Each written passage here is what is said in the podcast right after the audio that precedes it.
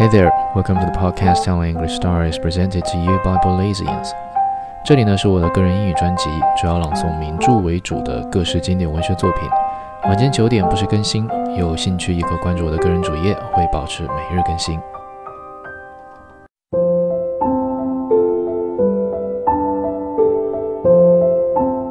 The Moon and Sixpence, Volume 31. Next day, though I pressed him to remain, Stroeve left me. I offered to fetch his things from the studio, but he insisted on going himself.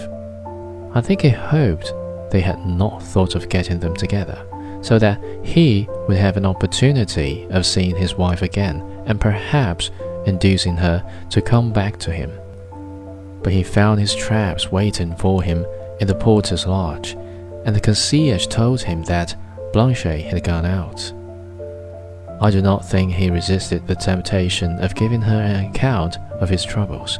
I found that he was telling them to everyone he knew. He expected sympathy, but only excited ridicule. He bore himself most unbecomingly, knowing at what time his wife did her shopping. One day, unable any longer to bear not seeing her, he waylaid her in the street.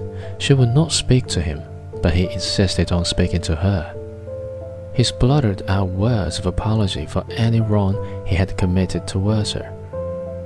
He told her he loved her devotedly and begged her to return to him. She would not answer. She walked hurriedly with averted face. I imagined him with his fat little legs trying to keep up with her, panting a little in his haste. He told her how miserable he was. He besought her to have mercy on him. He promised, if she would forgive him, to do everything she wanted. He offered to take her for a journey. He told her that Strickland would soon tire of her. When he repeated to me the whole sordid little scene, I was outraged.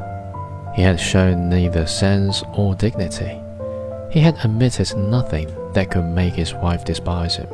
There is no cruelty greater than a woman's to a man who loves her and whom she does not love.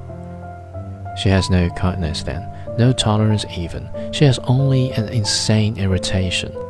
Blanche Stroeve stopped suddenly, and as hard as she could, slapped her husband's face. She took advantage of his confusion to escape, and ran up the stairs to the studio. No word had passed her lips. When he told me this, he put his hand to his cheek as though he still felt the smart of the blow, and in his eyes was a pain that was heart-rending and amazement that was ludicrous. He looked like an overblown schoolboy, and though I felt so sorry for him, I could hardly help laughing. Then he took to walking along the streets which she must pass through to get to the shops, and he would stand at the corner on the other side as she went along. He dared not to speak to her again, but sought to put into his round eyes the appeal that was in his heart.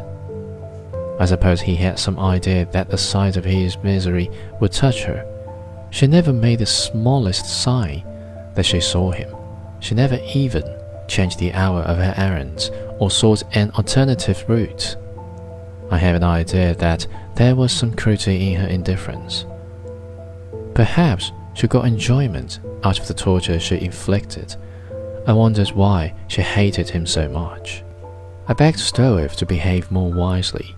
His want of spirit was exasperating. You're doing no good at all by going on like this, I said. I think you'd have been wiser. If you'd hit her over the head with a stick, she wouldn't have despised you as she does now.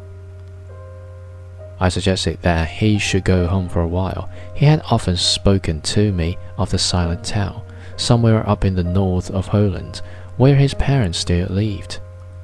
They were poor people.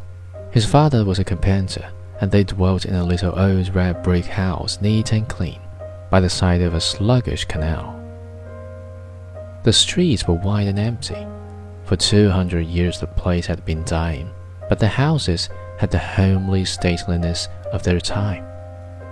Rich merchants sending their wares to distant Indies have lived in them calm and prosperous lives, and in their decent decay they kept still an aroma of their splendid past. You could wander along the canal till you came to broad green fields with windmills here and there in which cattle, black and white, grazed lazily. I thought that among those surroundings, with their recollections of his boyhood, Stroeve would forget his unhappiness, but he would not go.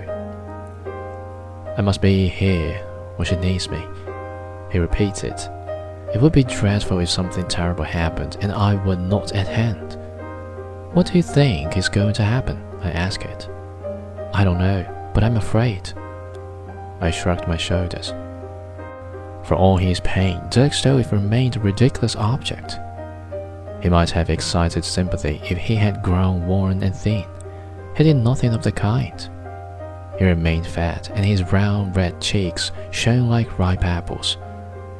He had great neatness of person, and he continued to wear his Sprouse black coat and his bowler hat, always a little too small for him, in a dapper, jaunty manner. He was getting something of a punch, and sorrow had no effect on it. He looked more than ever like a prosperous bagman. It is hard that a man's exterior should toll so little sometimes with his soul. Dirk Stroeve had the passion of Romeo in the body of Sir Toby Belch. He had a sweet and generous nature, and yet was always blundering. A real feeling for what was beautiful and the capacity to create only what was commonplace. A peculiar delicacy of sentiment and gross manners. He could exercise tact when dealing with the affairs of others, but none when dealing with his own was a cruel practical joke old nature played when she flung so many contradictory elements together, and left the man face to face with the perplexing callousness of the universe.